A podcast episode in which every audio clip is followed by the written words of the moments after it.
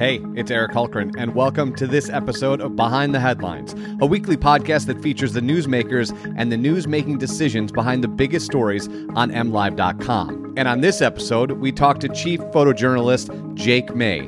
All of this coronavirus outbreak uh, has been at the forefront, and the purpose of why I go out and do what I do is because um, I'm willing to put myself out in, into harm's way if needed to make sure that we tell the stories that allow us in this moment some clarity.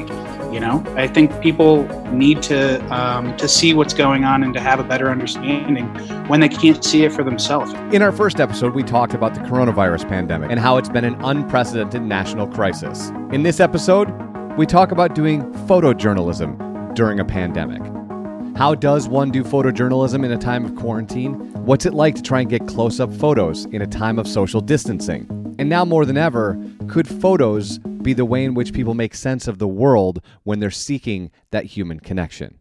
My co host, as always, is Vice President of Content at MLive, John Hiner. John, how are you, my friend? Eric, it is great to be here another week. I'm in the same place doing a lot of the same things, but uh, we've had a big week for news. There's a lot going on in the news, so we can talk about that throughout the show today. Um, but I am very pleased to tell you, Eric, that today we are in the presence of greatness. Uh, we are joined today by photographer Jake May from the Flint Journal. And uh, a lot of our listeners out there are already going to know where I'm going with this. But Jake is not only one of the best photographers in the state, he's one of the best photographers in the business.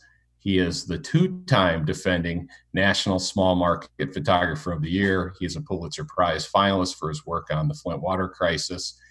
And uh, he's joining us here today. And today, actually, uh, the way it started was illustrative of what life is like for a photojournalist uh, working during crazy news times.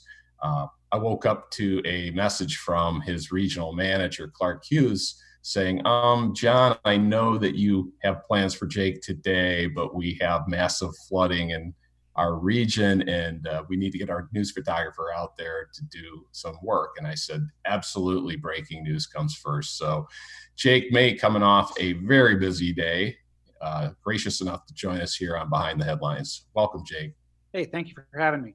Absolutely a pleasure to be here and uh, like you said, being out there at that flood, uh, well, not just one. I mean, the whole region was flooded, everywhere between Midland County and uh, I was actually in Saginaw County myself and tracked down, um, seen at the uh, intersection of Gleaner and Tittabawassee, where uh, a truck had been forced off the road by this flood. Um, and to be honest, uh, I looked back up in uh, our reporting um, and saw that this exact truck was where they rescued somebody from earlier in the day. Um, so I actually waded out into the water uh, about knee high to make sure to get the uh, the best photo possible to show this intense flooding in this uh, abandoned truck. So Jake, let's start there. Can you walk sure. us through that whole process, right? Because before we started, you were you said to me today was cool, but this was the most dicey thing I did. And so, can you walk us through maybe what the process of going? Okay, I see the story, I see the shot I have to get. Well, I mean, I'll tell you. Um, some of it's a little bit of a feature hunt at the beginning. You know, I'm finding my way uh, up to Saginaw, and I'm keeping my eyes peeled as I'm driving. Um, not just for the purpose of driving, as we all need to, but also looking for literally, you know, any flood plains, things that are happening, because the whole place, anywhere throughout the county, and a lot of these areas in mid Michigan, we're having the same struggle. So, just because it's not the intersection that I was first told about doesn't mean that's not part of the story. And so, for me, um, as I'm driving up, I connected with Isis, who's a, a reporter out of the Saginaw area, who uh, connected me with information on a number of intersections uh, that showed that the road commission had put out that showed where not to go which is exactly where i would go so. good good journalist jake good journalist so uh, so you know I, I i used that to my advantage and initially tried to find my way out to m52 and in that process uh, uh, was on a lot of back roads that I wasn't familiar with. I don't know, just a photo here and photo there, but I didn't feel like I really had anything to tell the story yet. And so um, I was making my way to Tittabawassee Road, and in that process, in the distance, I saw that the entire road was flooded to the point where there's still flowing, like heavily flowing water. So I parked, I walked, uh, with my I had my camera with 35 millimeter lens on it, and then a bag with my 70 to 200 millimeter lens, um, and just the shirt on my back essentially, and then walked up and found that the water um, clearly had uh, one car that was kind of parked. It was at the beginning of a part, uh, I would say, a driveway, um, clearly to try to stay out of the water's way.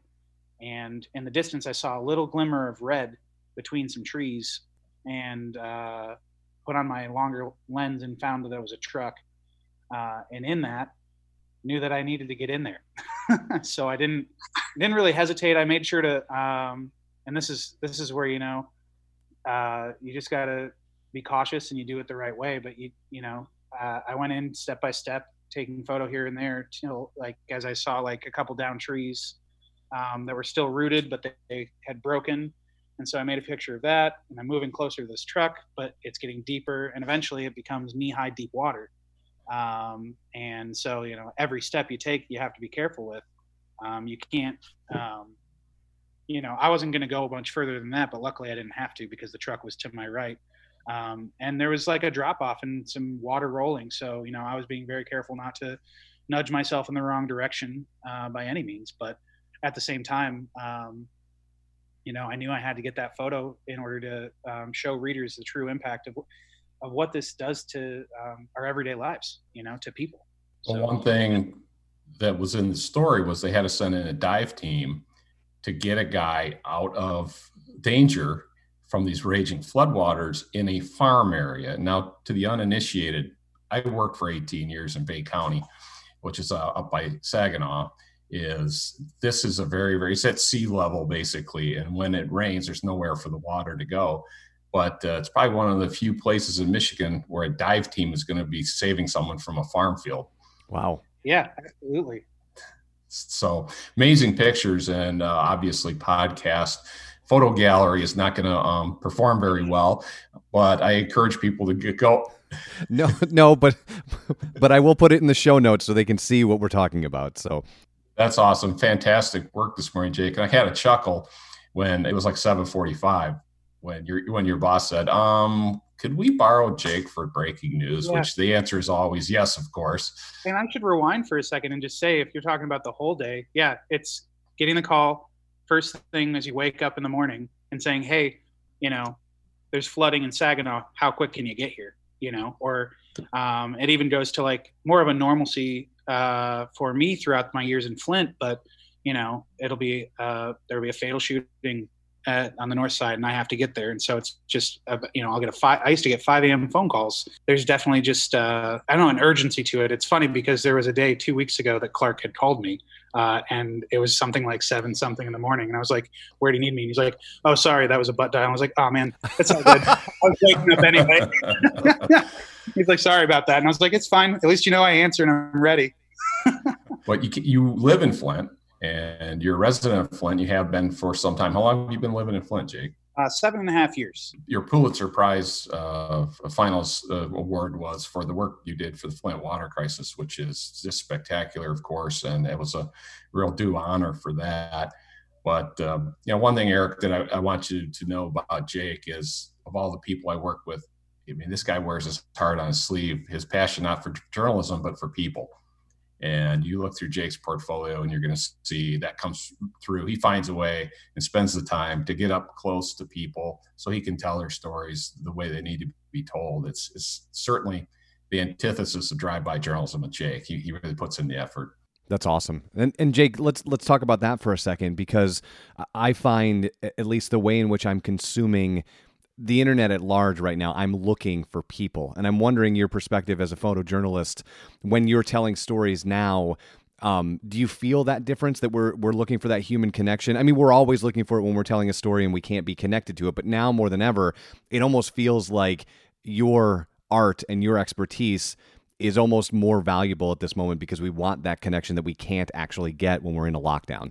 Absolutely. I I mean, it's something I do every day, and it's it's. Uh, it's so vital to have a human connection and interaction. It's how we've built our society. Something that's been on my mind amidst all of this coronavirus outbreak uh, has been at the forefront and the purpose of why I go out and do what I do is because um, I'm willing to put myself out in into harm's way if needed to make sure that we tell the stories that allow us in this moment some some clarity you know i think people need to um, to see what's going on and to have a better understanding when they can't see it for themselves and now mm-hmm. more than mm-hmm. ever photographs and videos do that looking at uh, something as simple as the idea of a barbershop uh, you know mm-hmm. i've been over to the owosso barbershop a number of times now um, in the process of Karl Manke reopening um, and the um, the flood of support he's had um, from some and and others not so much you know and just what that looks like in the in the scale of how michigan reopens and him going against whitmer's order in the process of this and almost kind of made a name for himself um, you know i was just there yesterday with uh, when he was there with the uh, Shelley Luther, who's the Texas hairstylist, uh, you know, who had a claim to fame for doing the same in her home state. Yep. Um, so it's and I think people want to be able to um, to talk about what's going on and to have some reflection to that purpose.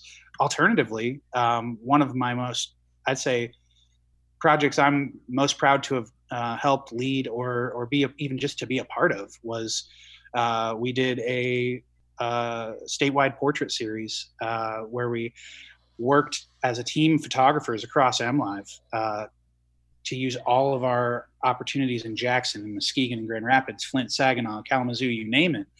Uh, we put everyone to the test to take photos of people in their in their homes through their windows or doors and to uh, do short interviews and to actually see how people are coping how people are feeling what this is like because um, and the thing i've repeated over and over again even amidst that project but as i go through every day of why we're doing the coverage we're doing. To me, it's uh, you know this is the first time in history in in our history, most recent.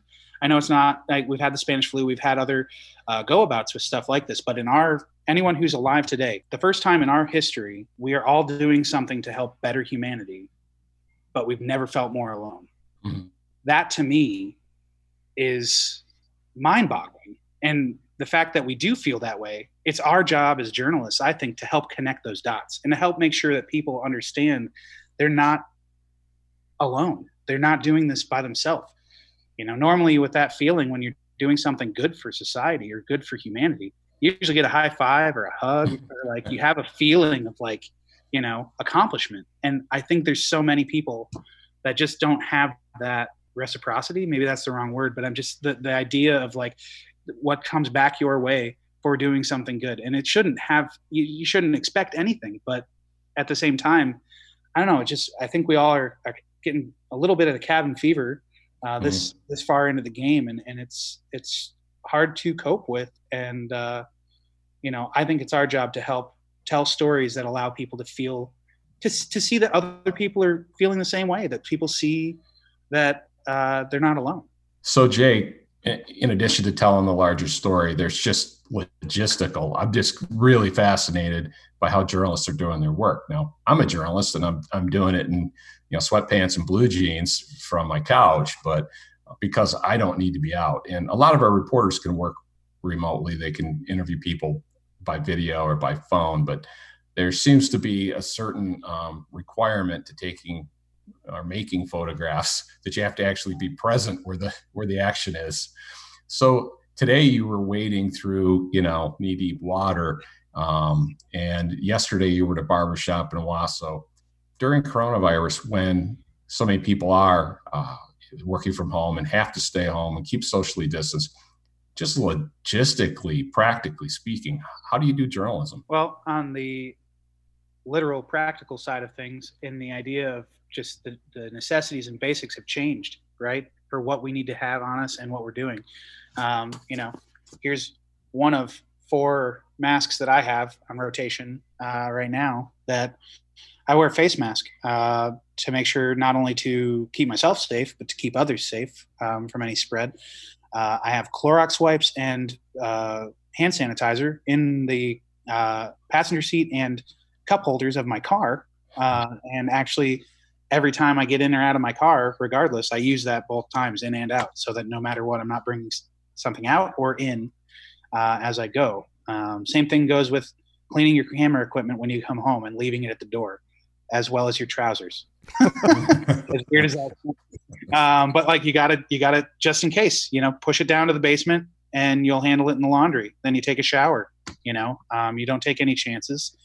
And I think that uh, you know, if my water bill is ten dollars higher, but I'm still alive, I'm okay with that. Uh, and I think uh, outside of just that immediate logistics of like the things I use, I'm still vigilant about making sure that we're out there and telling stories, but I'm also thinking differently about how do you take photos of even just as simple as a portrait, you know, a portrait of a person now may be taken through glass. Mm-hmm. Um, now it might be taken at, at, a further distance and be we're using much different lensing because you know we're not while getting up close uh, you know so many people would be so used to using a 35 millimeter lens and going right in there that's my normal approach is like of course it is Jake.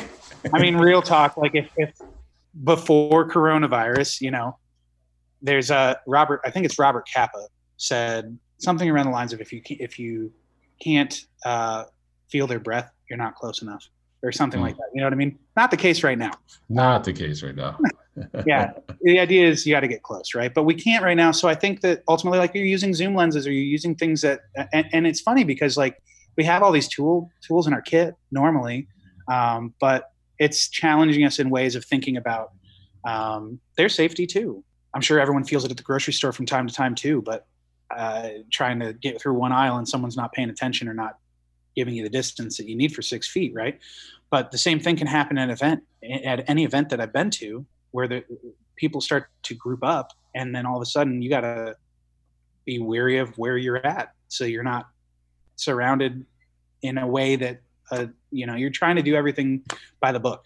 And uh, it's not always going to happen um, but you do your best to make sure that um, you're safe. And i'm curious jake are the subjects of your photos given that you know we're now heading into like three months of this, are they acting any different when they see a photographer or working journalist on the scene? Well, uh, I mean, real talk. Uh, one woman that I photographed shortly after the truck flooding today uh, was uh, checking out the flooding, and I took a picture or two of her, and I was getting her name.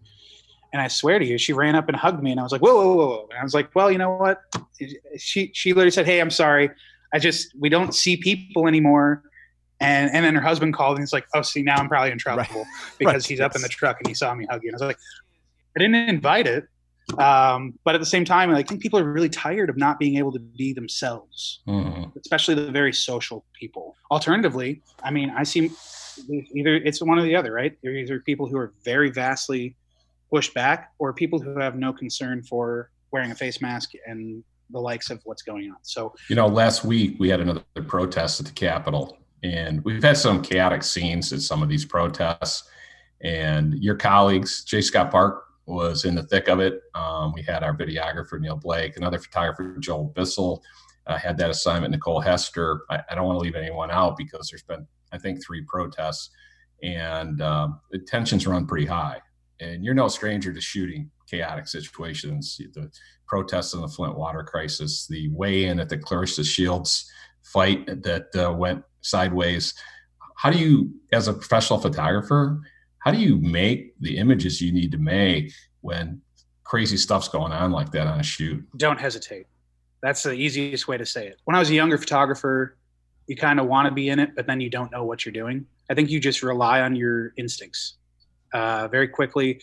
Uh, something's if a fight's breaking out in front of me or like people are getting arrested, I have no problem um, getting down, getting in there, and getting the photo that's needed. And then I'll back up for a second and I'll analyze the scene and I'll see what's going on around me to make sure that what other things are happening. Um, you know, there was a um, there was a protest that happened October of 2018.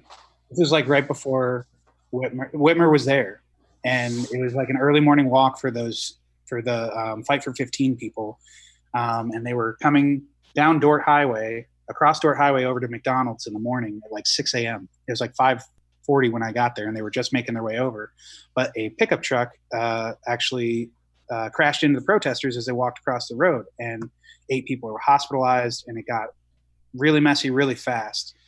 Um, and in that process, uh, I was literally walking next to a man with stilts like twice my size, and then I was just taking a photo here or there, and I just started taking. I walked briskly because I didn't want to run.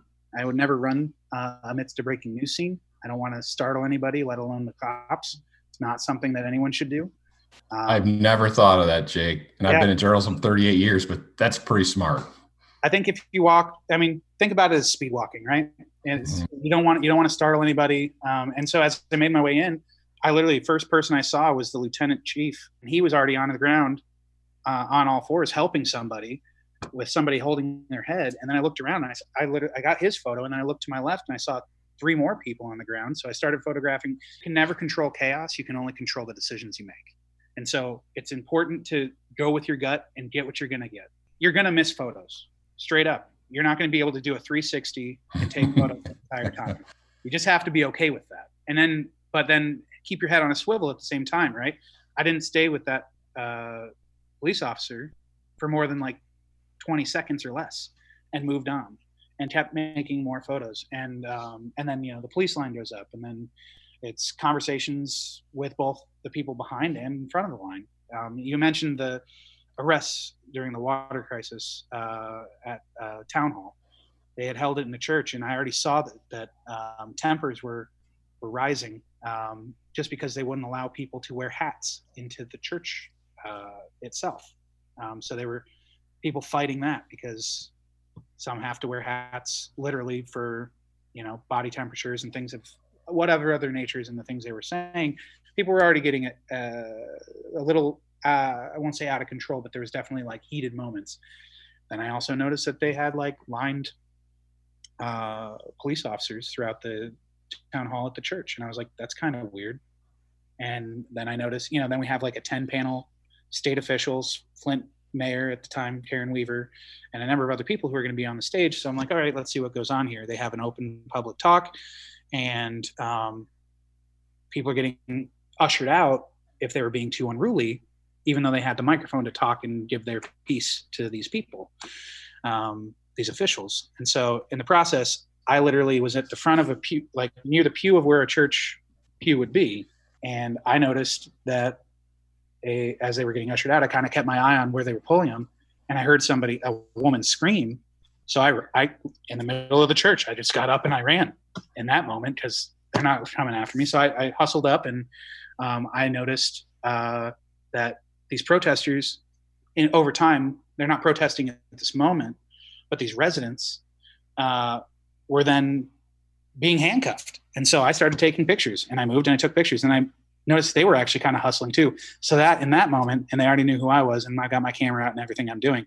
I literally had to run in front of those police officers because I wanted to get their faces. I wanted to show what's going on and take the real pictures of what's happening. I was outside the church waiting for them to put them in the cars, talking to the husband of the woman who was arrested because I've known them for years through this process, and just trying to make sure to get videos, quotes, photos, and whatever had to happen. Um, and then I actually stayed up until two or three in the morning that night uh, outside of the jail, waiting to see if they would come out, be let out, because they had uh, people who were waiting there to see if they were going to let them out uh, right away, um, and they didn't. They kept them in there for a minute, and uh, so that was, you know, I would I would never call it wasted time, but I definitely think that the people who were there on that, like over time, I've gained so much uh, respect and trust with so many just by being present. Uh, and I think that's a huge thing that we can do um, as journalists today, as ever. You know, it's it's a, a long-lasting. The relationships you build um, are the foundation of how we can continue to tell intimate and purposeful stories in our communities. Let me ask you this, Jake. How does a boy from Grand Haven and uh, shout to my kinfolk over there in, in Grand your, Haven. The, the works must the shameless plug for my for my aunt, uncle, cousins over in Grand Haven. But anyways, how does the guy from Grand Haven become so a part of the Flint community? And what is how does Flint speak to you? Flint's my home. Uh, you know, I'm I don't I wouldn't call it a second home. I think I probably lived here longer than uh, I've lived anywhere else in my life, to be honest, in one foul swoop. You know, um, how does it how does it speak to me? Flint, Flint is so many things. Flint is tenacious. Flint is gritty. Flint is proud. Flint's strong. They're going to literally. Uh, we've been through so much, right? Uh, you go back to the '80s and when GM left. Uh, you fast forward through the 90s as uh, you know in the late 80s we were probably peaking at around 200, and, 200 to 225000 people uh, you fast forward through the 90s and then there's um, the tires on cars are getting cut and crime's starting to build up and blight's starting to happen because people are moving and uh, the crime rate was the next big wave of things that, that Flint had to deal with in the thousands up to 2012 when we were in our peak. Um, you know, uh, for a violent crime rate, we were the number one city on and off for years. Uh, and then right when we're starting to kind of lower that and things are looking brighter, that's when the water crisis hits, you know? Um, and then really that was switched, uh, you know, in 2014, but then it came back around. It, people didn't really start talking about it on the national scale till 2016. Mm-hmm. Um, you know, we were there the whole time and I think ultimately, um, and now you see what's happening here. You know, you gotta, you gotta. Every, it's a constant thought. You know, like when's Flint to get a break?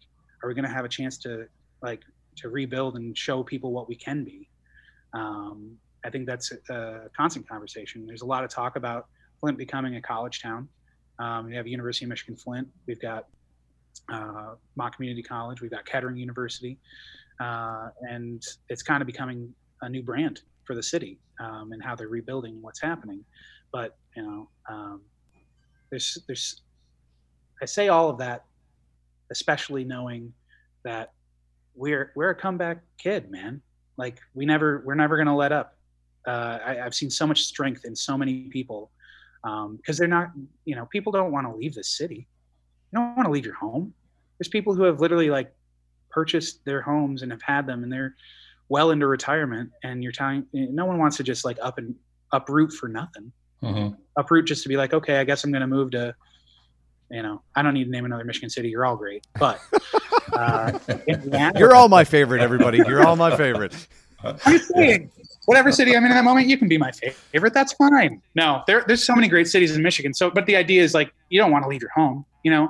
And uh, to me, Flint's Flint's just uh, is literally that that powerful. You know, the people here are so kind and so warm. Uh, you know, and have been through so much. I think the thing for me is like, uh, you know, I moved around a lot as a kid. I was born in Grand Haven, but I lived in Florida for ten years, a couple different cities, and back to Grand Haven as a teenager. Mm-hmm. And uh, you know, I moved back when I was like seventh, eighth grade. That's not an easy time to move a te- like a mm-hmm. 12, 13 year old kid.